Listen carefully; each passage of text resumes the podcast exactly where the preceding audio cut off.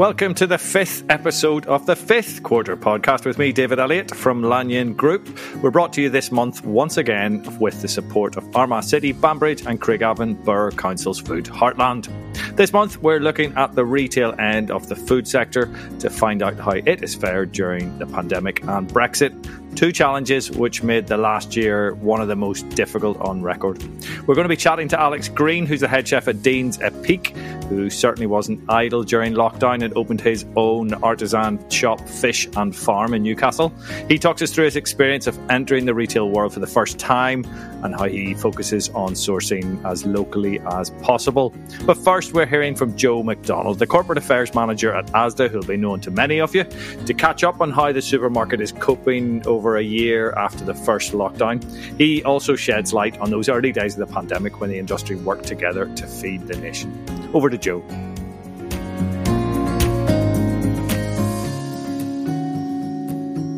Joe, um, you are a well known figure in the Northern Ireland agri food world. Um, first of all, give us an idea of your career up to now and, and, and how you've got to work for ASDA. Well, I was probably always on a trajectory into the food industry. Um, growing up, my father was always involved with cattle. He drove lorries, he worked on farms, and he was a part time farmer himself.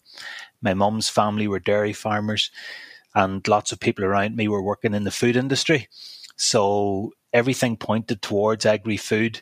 And when I was at university, uh, they were promoting a degree, a master's degree in agricultural economics. And I took that, and that sort of pointed me definitely into the food industry. And I joined Moy Park back in 1994 as a graduate trainee and uh, I knew they were going nowhere. I knew they weren't going to expand and become a big company or anything. So I thought, right, well, forget about this. He said jokingly, but the opportunity came up with UFU, and I went into UFU in '95. Uh, got into that whole world of policy, which I really enjoyed. Actually, uh, that was just before the beef export ban, so the UFU kind of just became like headline news once the beef export ban uh, yeah. came into play and in early 96 and it took it from there. I actually ended up with the ufu much much longer than i ever envisaged. I was there for 17 years. Went on to do their communications which i really enjoyed and finished my days in there actually looking after membership as well. And then in 2013 the opportunity came along to join asda and I've been there for eight years. So I got lots of ribbing at the time about going across to the other side and all the rest of it. Um, but everyone wished me well, I have to say, and I've thoroughly enjoyed working for ASDA as well. So I suppose my claim to fame now is that I've worked in every link of the supply chain, and I've never really viewed it any differently, other than we're all links in a chain. And if you take any link out, you don't have food on the plate. And funnily enough, we've seen that in the last year you know, with the whole focus on feeding the nation, never before has that been exposed more. Just that concept that we're a food supply chain and we all, if we don't all work together, the consumer doesn't get the product at the end, which is kind of what we're all aiming for. And and that was a real issue over the last year, particularly this time last year when I, I suppose COVID was causing all sorts of disruptions to that supply chain. And then since the start of this year, when Brexit was causing even more disruption to the supply chain, how has ASDA, as one of the major supermarkets here, how how did that affect you, and how did you get around those issues? Well, I think right at the very outset of COVID, ASDA made a decision at, in its boardroom that we would do the right thing the whole way through COVID, whatever we faced into. I never went to as many meetings at that time where people didn't know the answer to the challenges and the issues that were coming at us. We didn't, we'd never heard of social distancing. We had talked about panic buying, funnily enough, in the context of Brexit, but it suddenly appeared in the context of COVID, and we were very much in the thick of that. As a business, at one point in April last year, we had 26,000 colleagues at home because of various issues around COVID and the fact that people who were vulnerable were asked to stay at home for 12 weeks and all the rest of it. So the the challenges to ASDA were coming thick and fast. and it was the same for our uh, supply base as well. And we, you know, the the agility that the sector showed at that time was incredible in terms of, for example, just rationalizing what we were sourcing from suppliers just down to the key lines and let's push out volume and let's try and get volume onto the shelves because our customers are just stockpiling and there's panic buying going on. We had to respond to individual issues, like, for example, with food service closing down, there was an issue with a lot of higher value meat cuts hanging over the market and the industry needing to move that product on. So we were partnering with ABP on a marketing campaign to drive sales, which was actually turned out to be very successful in the end around things like fillet steaks. We saw a 50% increase in sales. But just in those early days, people just wanted to buy pasta and mince and toilet roll and just survive for a month in a bunker at home. And we, you know, this was, this mm-hmm. upended everything. So we worked our way through all of that and the government involvement was actually very helpful. In, in the UK, the government established the Food Resilience Industry Forum, and that brought everyone in the supply chain end to end, right from the farming organizations all the way through to retail, into a room every day to talk about the challenges. And that group met over 100 times in the last year. And it was a very, very important mechanism to identify the problems, to split off with the people that needed to talk about it and come up with the solutions. And I do think there's an opportunity going forward for that positive legacy to be captured somehow because everyone just had to work together because we were facing into the crisis of our lives of our lifetimes so there's something there going forward that could be very positive and, you know, we're emerging now slowly from it. Um, we are seeing as a trend customers starting to make more trips to retail and smaller basket sizes, whereas the initial reaction was shop once a week and fill your trolley to the to the roof. And actually, a lot of people only shopped locally. Yeah and didn't even turn out to the the big the shop. big shop came back. That was a headline. The big shop is back, and it was. But also the convenience shop. Yeah. A lot of people just went to their their small store a mile from the front door because they just didn't want to be out and about. So slowly but surely, we're returning back to normal as the rules unwind. Um, but we also had massive shifts in the business in terms of, in particular, online. So you know, we mm. we doubled our online business in eight weeks. You know, it's just incredible. You know, wow. the kind of the the upscale, and we're now doing over eight hundred thousand deliveries per week across the UK, potentially heading for one million deliveries in the UK, and these are, you know, numbers that we never imagined prior to COVID, but that's the type of massive shift mm. that we've seen in in our consumer base. So achieved things that we never thought were possible. And that online side of things is really interesting because you know it wasn't that long ago that um, you know it was being mooted that some of the supermarkets just couldn't get it right and and it was it was an expense you know but but now you know all the supermarkets seem to have really focused on it and streamlined it and it's a pretty slick process that that will be a major part of the business in the in the future? Well, I think if you had any retailer on this call, they would all say the same thing. There's a lot of talk about what is called frictionless omni-channel retailing. And what we're really saying mm. saying there is into the yeah. future, even now and into the future, customers will shop where they want and when they want. And they have so many yeah. options now to do that. Some people do like to go to the big store and mull around and browse and some people just want to hit their phone at 11.30 at night and place an order for something so that's the market we're in yeah so asda has developed a very effective home shopping operation but the costs are very high on that side of the business so that is a challenge a daily daily challenge yeah. for the business to figure out how if that's going to become a very big part of our business you know how do you integrate that into your business model successfully so that's an ongoing challenge. But Asda has done very well at that. Um, and you know, last year I saw a figure recently. Last year, eighty six percent of UK consumers used Amazon at some stage during the year. You know, so pe- people have moved. People yeah. have moved across to that. There are thirty million millennials in the UK.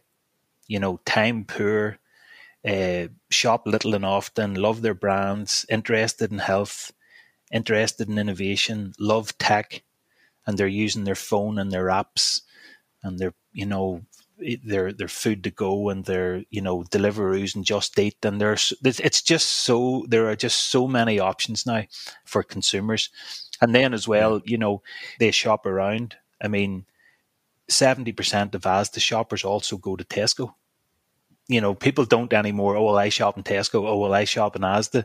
I shop in Lidl. They do, mm-hmm. but they don't. They they shop everywhere, and they use every mechanism yeah. available. So you know, your parents and prior to that where maybe you went and got your groceries on a Thursday and that was it, and you came home and you filled the cupboard and you waited till the following Thursday. It's completely different. It's a yeah. completely different world, and it's accelerating. Wow. Yeah, it I suppose it's just turned everything on its head, really. Well, COVID was a a kicker for the online. You know that really drove that, mm-hmm. and all everyone showed incredible agility to be able to upscale the operation. Now it will be interesting to see as we emerge from COVID.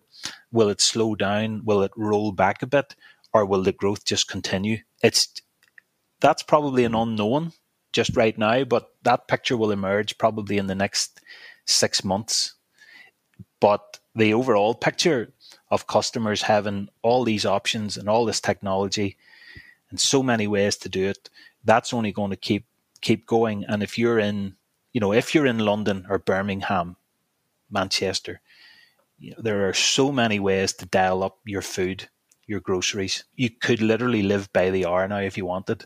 There are so many ways to get food to your door. And if you fancy going out, not in Portaferry, there isn't. It's coming.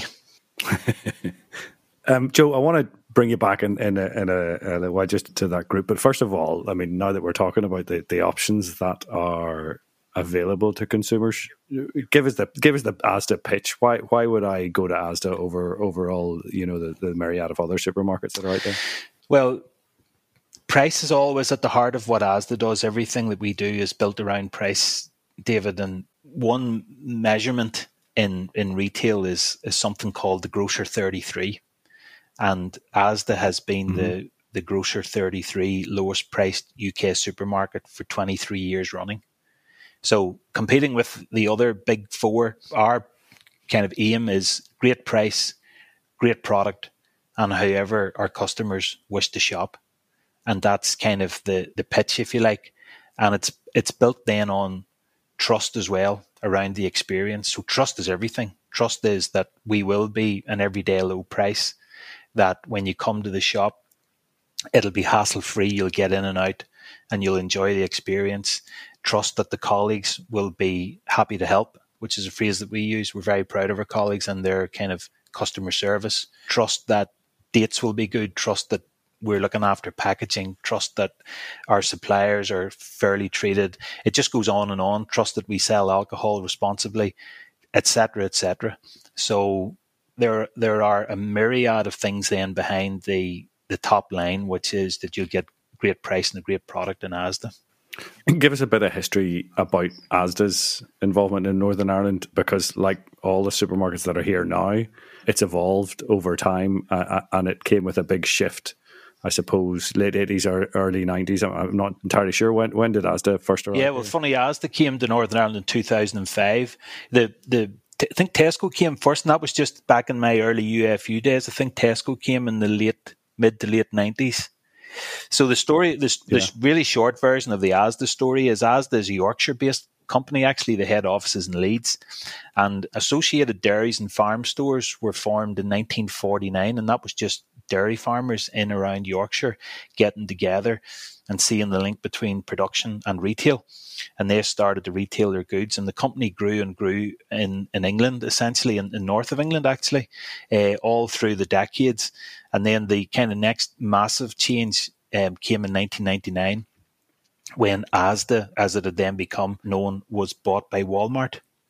And there was a long yeah. period where Asda was owned by Walmart and was part of that bigger organization in 28 or 29 countries globally. Came to Northern Ireland in 2005. So some of those Asda shops that you would walk into today, say in Dundonald or, mm-hmm. you know, Bangor, they would have been prior to that, they would have been a Safeway, and prior to that, they would have been a Wellworths. So some people that work in Asda have done the whole thing. You know, back in the 80s, they were working for Wellworths, yeah. then Safeway. Morrison's actually, funny enough, bought Safeway. And those stores, for a short period of time, were owned by Morrison's, but they never put their name over the door in Northern Ireland. And Asda picked up the Northern Ireland stores in 2005, mm-hmm. which brings you through to the present day. We've 17 shops We've a distribution centre in Larne. We've 4,000 colleagues, big supply base here in Northern Ireland. Everything kind of largely headquartered out of our store in Antrim. We've a local band team there, etc.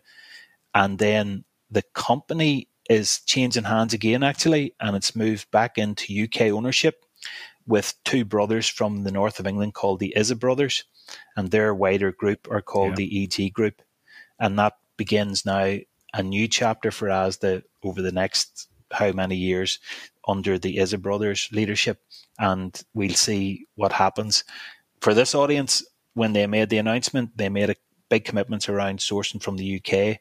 So that will all roll out now over the next period of time as well. So we're going to see big change in ASDA over the next period of time. And that really going back into Northern England uh, ownership again from from I suppose US ownership, uh, and good to hear about the local sourcing angle, um, which I know just, just from you know saying press releases in the past from from Asda, there's a big focus for the company, and you do source a lot from from Northern Ireland. Can you give us a flavour of that? And you you know some of the, I suppose you have a great feel for what's out there in terms of suppliers. Um, give us a feel for what Asda sources and uh, and your your views on what we produce at the minute and what we can. Yeah, produce. well, we funnily enough, just last week, ASDA published its first ESG report around corporate responsibility, and I did a word search on local, and it came up eighty one times in the report. So that's good in terms of just where it's being talked about. We've got a band team in Antrim, and their job is to, as we're saying, find those local suppliers and find the next big thing, you know, because there's always room for yeah. newness and innovation and who's got the next product that customers are looking for. So it never stands still. Across the UK, we would have about 300 what we call local suppliers, about 2,000 lines. Northern Ireland does very, very well out of that, you know, in terms of punching, punching your weight and punching above your weight. So there is the, you know, there, there are the, the big brands, the Dale Farms and, and the ABPs. There's the, there's companies like Finnebrogue and Avondale who have you know very big contracts with Asda. Finnebrogue would be putting all of Asda's extra special sausages. That's our top own brand range mm-hmm. right across the whole chain of 650 stores. So they've been incredible with us. The innovation there, brilliant. Speaking of innovation, Mash Direct, you know, king of the innovators. They have great business with Asda. Previous previous guest. Oh, brilliant! Podcast. Well, you know they're so impressive the way they just keep turning up every week with something new. It's it's amazing the way they operate. Clockbean, then you Skea Eggs, and down to the farm level. You know people like Kevin Eggs who came on board. We did yeah. a supplier development academy uh, three or four years ago. Skea or Kevin Eggs turned up. We'd never met them, and you know it's been a big success ever since. They eventually got um, listed with us, and you know they've they've a great product. And Glens of Antrim, and then outside of the core agriculture, you've got people like Irwin's and so on. So it's all there. It's all there. Um, and what Asda likes is what we talk about is long term business partnerships. You know, we've been doing business with ABP forever, you know, and that's what you want. You want that stability of a long term business um, relationship, long term partnership. And engagement is very important to us and openness. So I've hosted mm-hmm. a lot of businesses and organizations and journalists, etc., and politicians in our stores. You know, just walk the store and talk about what's on the shelves. You know, is Northern Ireland Farm Quality Assured prominent? Are the local brands prominent? what's the story behind the Asda brand sausages? Where do they come from? Why does the customer want to know or not know? And where you just end up actually with all those things is coming to the same point that we make, which is around customer listening. And that was the big lesson for me when I moved from UFU to ASDA was how much ASDA is obsessed with listening to its customers. And you have to keep listening constantly, relentlessly to what they're saying, what their needs are, what they're thinking about next. And you have to keep responding to that and trying to stay ahead of that curve. So every time we bring our stakeholders into our stores, the conversation always ends up there. You know, you're you're you're you've got a desire to source as much locally as possible. You want to get those brands on the shelves, and we do. The real, you know, goal ultimately is can we get any of those suppliers to list nationally across the UK? Because then you're into growth, yeah. and then you're into growing the economy here in Northern Ireland. But the only way you'll get there is through innovation and through knowing what the customer wants and what's on their mind. And you can't just throw a blanket over retail and talk about that because Asda's customer base will be different from the customer base of other retailers. So you have to slice it and dice it mm-hmm. in many different ways. So, you know, that's that's an ongoing conversation. And then another thing that's another kind of thing that's happening within all retailers really is something called range rationalization. So Asda would have almost 50,000 product lines and it's actually that makes the business very complex, and complexity equals cost. Mm-hmm. And then you're going against the grain of what I said all along through this interview, which is price is so important. So what yeah. you're trying to do is if you've got 25 different types of tomato line in your shops, how do you get that to 15? So you're constantly trying to simplify the business and you're doing that through range rationalization so that you can lower your costs and invest that into price for the consumer. So that's the journey you're on. And then the trick is when a new supplier turns up with a great new product, how do you fit them into that model when actually what you're trying to do is take lines out? So it's a constant kind of push and pull in that sense. But what we do know, and it's back to the customer, is our customers really like local product on the shelves and we're very mindful of that. So that always uh, kind of helps to win the win the argument when you're figuring out on the next range change, which is another retail term where every six months or whatever we'll take the take the, the shelf apart and put it back together again to look different, look new. How do you make sure that you're always creating the space for the local suppliers to to to get onto the shelves? So, you know, it's it's endless but I think our track record is tremendous, and our local supply base in Northern Ireland adds so much value to the business is unbelievable.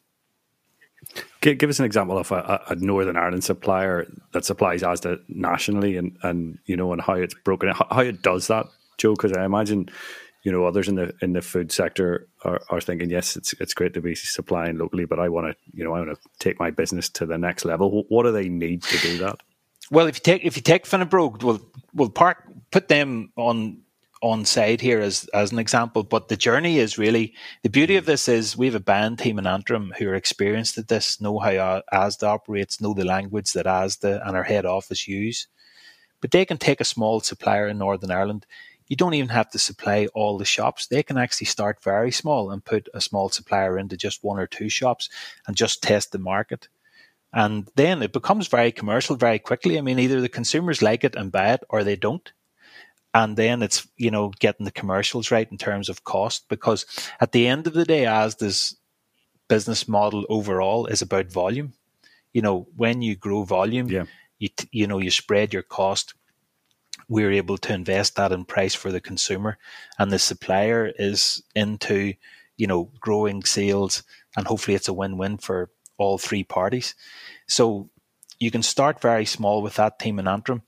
And as you grow, and if your product is successful, then at a certain point, the introduction can be made to the national buyer in Leeds in the head office. And then really you're you're kind of because you're from Northern Ireland counts for nothing then, because then you're just trying to sell your product into 650 stores yeah. across the UK. So you're very much exposed and on your own then. Is my product as good as i think it is? Is it as innovative? Is the price point right? Etc etc you know sustainability a huge agenda now as well. That's part of the conversation with every supplier because you know there is so much focus from consumers on net zero basically that's going to be a huge conversation how does it fit around obesity you know the whole you know hfss debate you know, fat, sugar, and salt. There are so many things. Where does mm-hmm. your product fit? What's going to catch the eye of the buyer in our head office in Leeds that's going to say, wow, we'll take that? And maybe the supplier from somewhere else in the UK misses out. So, like, it, it you know, because, you know, we'd be pretty spoiled for choice in terms of suppliers from everywhere wanting to put stuff in. So, Brogue have been very successful in that because of their innovation and their hunger to do business and their willingness to invest and scale up. And that extra special sausages contract was signed, sealed, and delivered at the Balmoral show. Must be four or five years ago now. I don't have the exact date. And they've never looked back, you know. And, you know, right. it's been wow. tremendous. And, you know, just should say, or, you know, we had a great relationship with Dennis in Finnebrogue, and it's so sad. You know, we've lost him recently, mm. and our condolences to his family and all his colleagues down there. But great product, great company, and that's what you're looking for in retail is people with that desire to make it a success. So there's there's there, there are case studies there. And for other people that's maybe too much too too far to go. The, you know they're not there yet in their business plan but that opportunity is there. And it is another i mean it opens up another debate really which you hear a lot in agri-food in northern ireland around buy local and we should buy local. And the thing we need to just keep reflecting on around that is where does that take you in the end what are we going to do if all the Asda customers in yorkshire only want to buy from yorkshire and all the Scottish yeah. customers in Asda only want to buy Scottish, then actually what you're doing is shrinking your market to 17 stores in Northern Ireland rather than yeah. growing it. So there's a balance to be struck really around that whole debate that we yeah. don't all just kind of believe our own publicity too much. You know, it's it's there's a bigger world out there to be serviced. Yeah, it's it's it's interesting, isn't it? And, I'm glad you brought it up because it is one man's, uh, one woman's local is a is somebody else's um, imported product. So it's it is it is definitely a balance to be struck. Um, Joe, I want to I want to take you back. You mentioned earlier on. I just I find it really interesting that meeting that you would have during the darkest days of, of the early COVID days, where where you know the whole industry got together, sort of to talk and to to figure out how to get product to consumers as as quickly and as, as easily as possible in really really difficult times. Um, tell us a little bit more about that. Tell us how how it works. Some of the conversations that were in the room, because the food industry is notoriously cutthroat and and and you know it's it's it's perhaps not not seen in that way, and there isn't enough of those conversations going on. Um, and, and it's just really nice to hear that that happened and and how and if it could be something that could be replicated in the future. Well, it actually started its life under uh, someone gave it the name a war room, which which certainly describes the background. Everyone comes into the room. Yeah. And who's in that room, Joe? Other other yeah, retailers, led, led, led, other led by DEFRA, um, and they they brought in an, an independent uh, chairperson, uh, Chris Tyas, who had a in, career in the food industry, so he understood the supply chain and how the supply chain worked and uh, lots of expert support from, for example, people like Public Health England, because everyone was trying to uh, define the problem and learn more about what mm-hmm. what the what the enemy is here. What is COVID? How does it spread? What is social distancing? What are what are we being asked to do and why?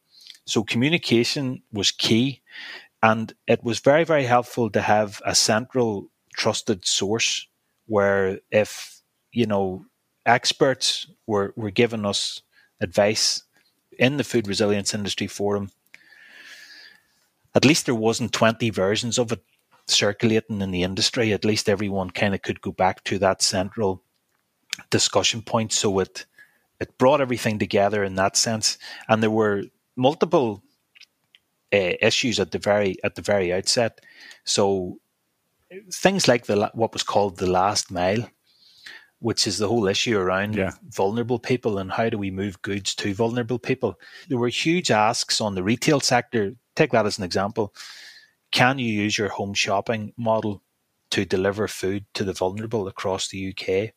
But depending on the definition mm. you use, there are actually millions of people in the UK who are vulnerable and who were at risk of COVID and what we knew about it at that moment in time. So the, the Food Resilience Industry Forum was a place to break that down.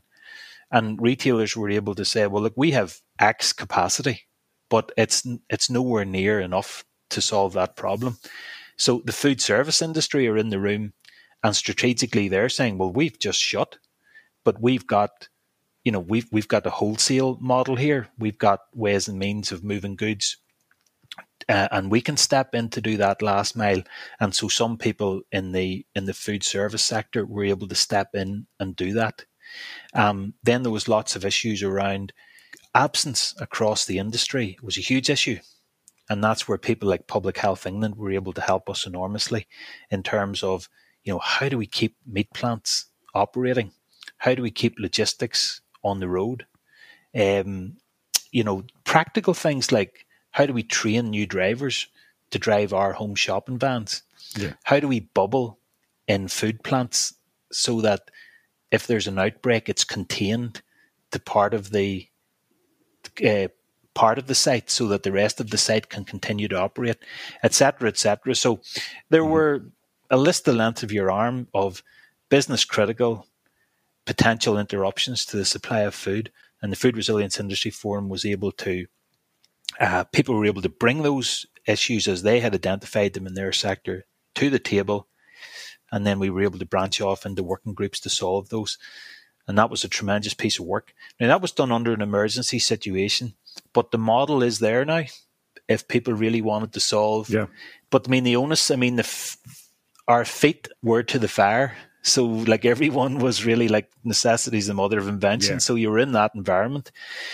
So if you take if you take something yeah. like climate change, I mean climate we talk about a climate emergency. Why wouldn't you do the same thing for the climate emergency? You know, if you think about it, uh, if you're if you're able to do it for the pandemic, and if you, I mean, if you talk about the climate emergency, there's no point in us all burying our head in the sand on the climate emergency. I mean, the global food industry, from production to sale, accounts for 25% of global emissions. So we can't put our head in the sand. We need to talk about that.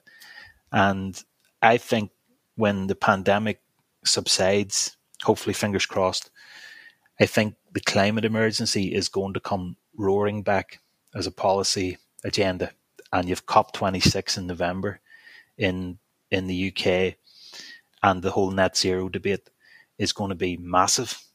And the industry, the agri- the agriculture industry, have talked about this recently, is going to need great communicators because you're going to have to yeah. talk about agriculture and its role and all the positives and and address the negatives because we know agriculture has a lot to offer in this as well going forward. So but it's not always seen that way. Agriculture, one of the one of the few industries that can actually sequester carbon as well, you know, and it's not something I, do, I don't think is, is known by enough people and, and needs to be communicated. Yeah, you're you're you're probably. I mean, I don't know. I can't prove this, but let's let's ask the question: Is agriculture in the problem box?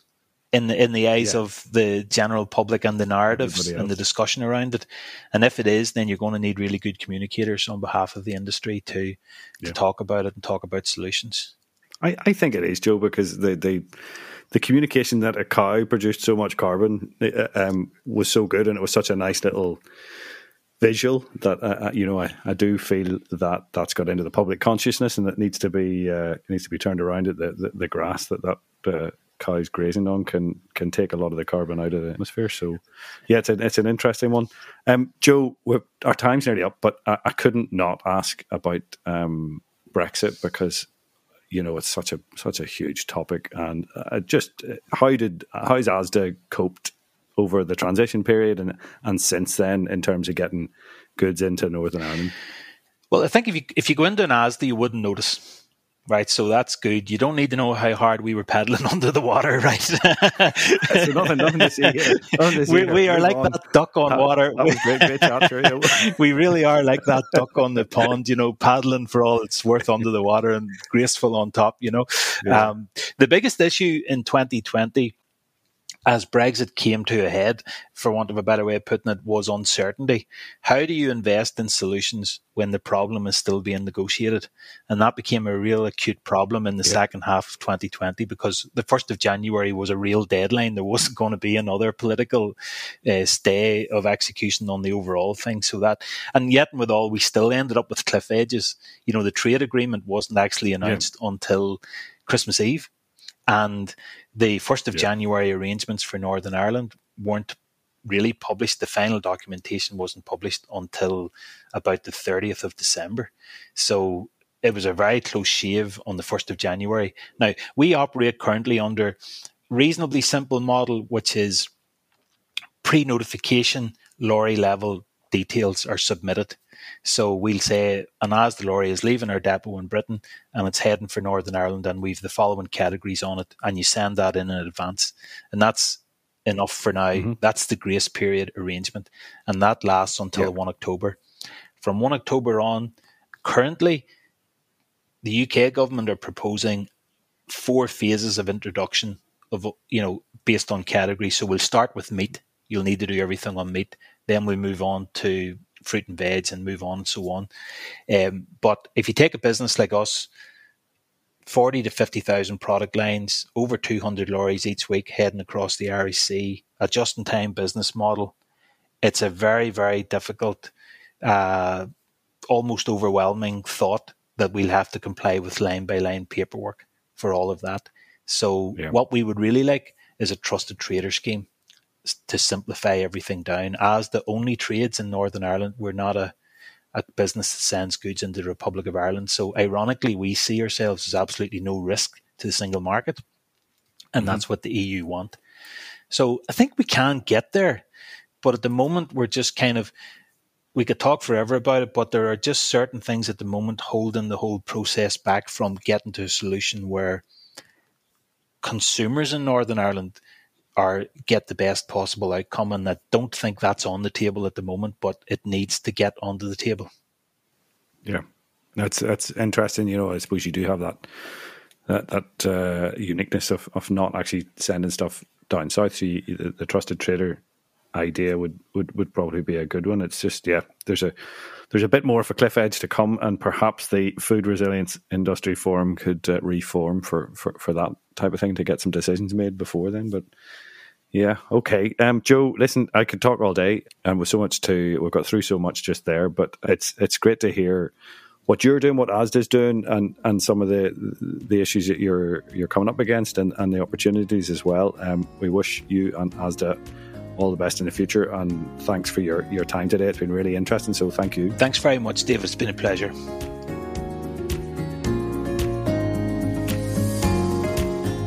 Great insight there from Joe on what has been quite a year for all supermarkets. Next, we're going to hear from Alex Greene. I caught up with him a few days after Deanes EIPIC reopened after lockdown, just before a very busy evening service.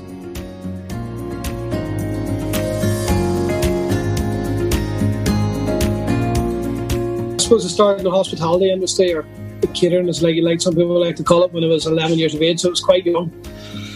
And uh, pot wash and things like that there, so working my way up through the kitchen. Um, and I suppose I never really, like, always people always say to me, oh, you must have had an interest in food. I had a bit of an interest in food. I worked on a farm. I was always curious to see where it came from and how, how it got from there to the plate. I think the curiosity was always there. But um, it was never at that young age. I was never going to say I was going to stay in the hospitality, or I was never going to say I was going to be a chef or working food or things like that. There, it was just I suppose getting in the kitchen, start washing dishes, a wee bit of pocket money, and uh, Alison was in the Buck's Head in the time, started bringing me into the kitchen and stuff. I think that's where passion really started to go for it. And um, I didn't realize maybe till what I was going to do till I was probably 13, 14, 15. It was over then kind of years. Like once I got to about 16, I was just like, right, I'm going to make a go of this year. And I, I, got really like more exposed to food and stuff and what was happening. It's, so I think for me, there's a lot of jobs, a lot of career passing and down there. Oh, I done well at school. I could have stayed on school. I, mean, I always said no matter what I was going to do, I was going to try my best at school. So I always had that option. I wasn't going to throw it away. Um, so I done well at school. I could have went down the academic route. Um, but even getting GCSE, good GCSEs, I was like, no, I'll not bother. I'm going to stick at the chef. I'm sure I can always fall back on that if it doesn't work out. I think food's a big part of everybody's life. Maybe people don't realise it as such. Everybody needs to eat. Hospitality's all around us. Uh, it doesn't matter what you go and do in life, even removing from food. Hospitality comes into so much, fa- so many factors. So I think for me, it was a big choice. Like, it was always going to be a big scope and so many areas to go with. So yeah, so I've just spent my time working in good restaurants and trying to learn my career, and learn my craft. I was always very interested in high end. I did know from a very early age and not that there's anything wrong with it, but I didn't want to be cooking fish and chips and doing burgers and things like that. There, it just didn't interest me, which is funny. Like, and still to this day, it doesn't interest me. And I did have a go at it for a while, but if I had to do it much longer, it just wouldn't have been something I would say that. So it was always a high end, always something a wee bit different, and just something you could really. I'd be quite a fussy person, quite a picky person, and quite neat. to me. so it was like it was all that aspect came into the whole lot. So if I couldn't be at high end, if I couldn't work at high end, I decided I was never going to do it. So I kind of worked. I just worked in a couple of good restaurants. The Gordon Ramsay group. I worked in New Zealand, a couple of good restaurants. It was once I got past sixteen, it was primarily all Michelin star restaurants. It's a big learning curve too, and I think that's a good thing about the job and, and the career I've chosen. There's so much like outside of hospitality outside of food, there's still so much you can learn. It takes in so many journeys. And it's been really good that aspect.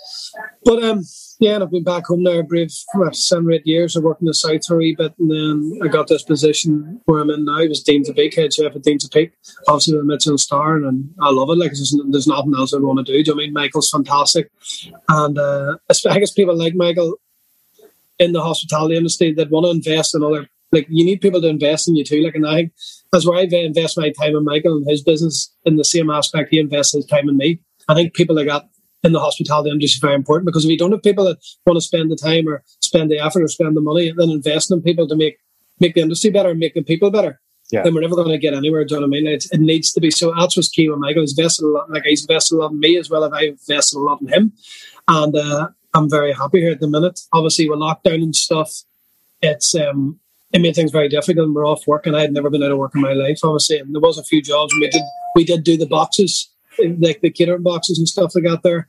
But it was just, I was just like, we done them for about 10 weeks, but it just wasn't the quality in the restaurant trying to deliver it in the box. And it was really annoying me and irritated me. I think, right, we're stopping this because I'd rather do nothing than do this. Yeah. So we stopped them. And then, of course, I would have a bit of a property portfolio, but always been like something I would dabbled in a wee bit. Right, right. Um, just as just as outside investments, I think, and it's just like I thought, right, okay, this time I'm gonna, I want to do something with food related. I'm not ready to leave the restaurant. I'm very happy here. So I want to do something alongside the restaurant. So I thought I would open the the Fish and Farm, what I call Fish and Farm in Newcastle, and it does exactly that. I think it's just captures for me.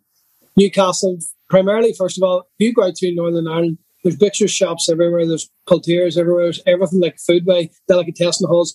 But there was this as this aspect of getting a fresh fish shop just doesn't exist, and it does exist, but very on a very poor, low scale, and sometimes quite poor. So I said, right, I'll give it a go. I know I didn't know if it worked, so and I know a lot of friends that are fishermen involved in the fishing. So like, why not? We'll do this on the side. We'll put a, I'll get a couple of staff members. I'll work in it with them. We'll do a few nice marinades and dry and fish and things like that. So we opened a Fish and Farm. The ethos that it had to be everything from the island. Like the shop wouldn't work unless it was from everything from the island. So then, with that in mind, I stocked the shop on a lot of local products that we use in Deanes EIPIC and stuff like that there. Mm-hmm. So I knew a lot of local producers, so it was nice to get their products in the shop alongside the fish and a game with the cheese, the local cheese aspect of it too, like a bit of a cheese cutter. Again, it was a shop for me nearly. It was main fresh cheese and a lot of local nice chutney stuff. But um, the local community seemed to have like really grabbed on it. Uh, they're really buying into the fish aspect. Uh, a lot of people around because it is supporting local domain. I don't have um, the only thing I have in the shop that's not local is a French and Swiss cheese because people keep asking for it for Comté and Gruyere. So like it's just like certain the need of the customer but right down to the charcuterie and the meats and all, they're all made Corndale's farm. Yeah. Um, so everything, I didn't want to source anything that wasn't outside. It wasn't from outside Northern Ireland. I think that was very key in aspect of shop. And I'd love to build a shopping culture around that. Do you know I mean? I think it's very important, again, to support local people, support local producers, and the product's fantastic. So I'm back in the kitchen now. This is our first week back in the kitchen. We're opening the restaurant next week, and there's a lot happening and a lot going on. So it's just trying to balance the two now. So So obviously you're juggling quite a few things. How was it stepping into the retail world coming from the kitchen? Must have been quite a shock. That's that is the big aspect. Like it's not like me saying like what's the danger of this retail shop and people saying like you must have a lot of wastage and you don't sell them, you do have wastage. And I think you've got to you've got to accept with the fish a level of wastage is going to be there, and you've got to factor that into your cost. As well, like I'd be very honest with a customer and stuff like that. There, do you know what I mean? If they say, "Well, why is that costing?" Well, like there's like I can't go every week sustain the loss if it's not factored into the price. So you've got to factor into the price and get a price that's fair to the customer, but yet a price that we can succeed, pay with, and make a profit, and that's where it has to be. So it is a big juggling match. Like it's like it's like we are, and we do have wastage, and we marinate fish and cure fish, which gives us more time, like the time stuff on. That's what I always say. Like it's quite. I know I understand why people don't go into. I understand why people don't do it and don't go into that industry. Like a butcher shop, you get a meat hang in your fridge for a month, and they could turn it around ten times and marinate and put in the skewer on the fourth week, and it's fine. Doing they sell it and they get away with. it. Yeah. I don't have that. Like you don't have other fish. I mean, some fish you have maybe three, four days max, and yeah. that's it. So like it, it's if you get a couple of quiet days and, and you've ordered the same stock, it's just not good. So you do have wastage and stuff like that there. But um, it's also opened my eyes to like fresher products, like from like fish dealing with the markets and stuff, because we're using quite a few of them in the restaurant now. So it's kind of cutting out in the middleman. So like I'm going to the markets in the morning, come straight into the restaurant too. So it's been a big learning curve in that aspect. And it's open again. It's another aspect of being in the kitchen and being, being in Dean's. It's, it's probably another aspect in too. But yeah, retail retail for me has definitely.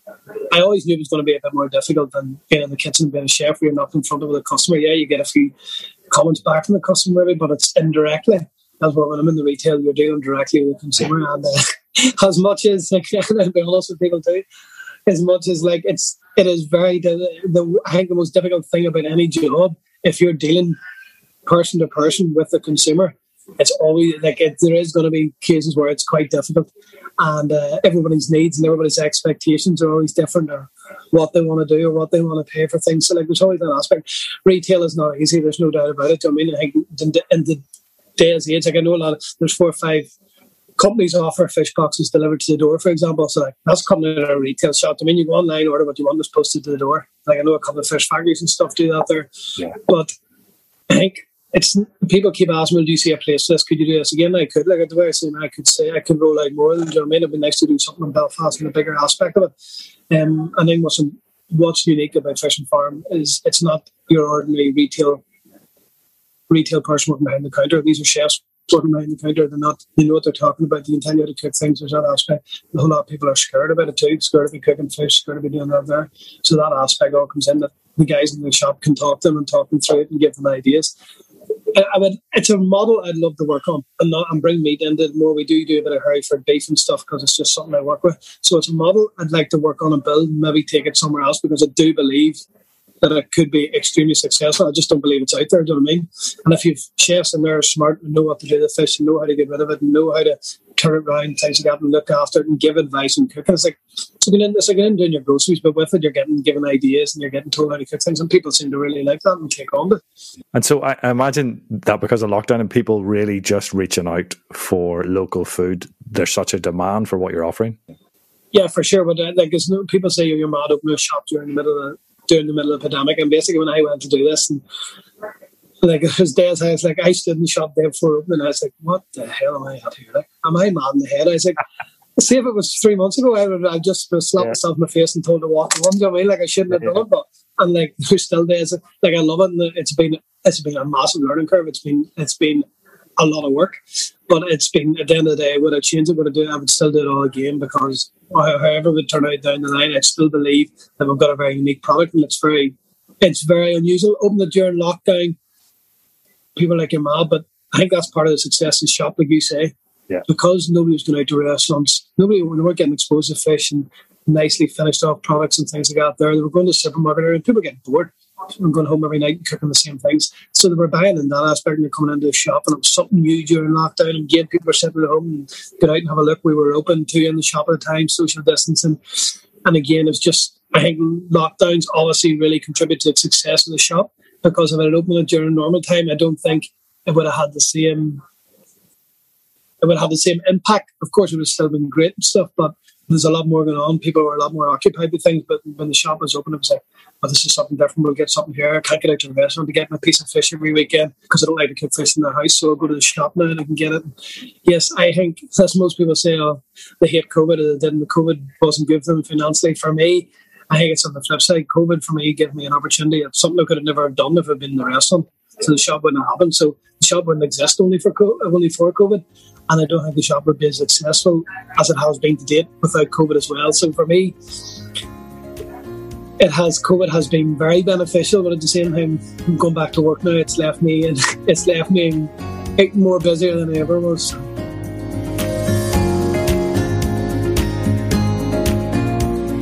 Definitely not much time left in Alex's day, but great to see another brilliant entrepreneur in the sector. With that, our fifth episode of the fifth quarter podcast comes to a close. I hope you've enjoyed it. Um, please do get in touch if you want to tell us your agri food story. I'd like to thank Armagh City, Banbridge, and Craigavon Borough Council's Food Heartland for their support and to all our contributors for their time. Thanks for listening and look out for next month's episode.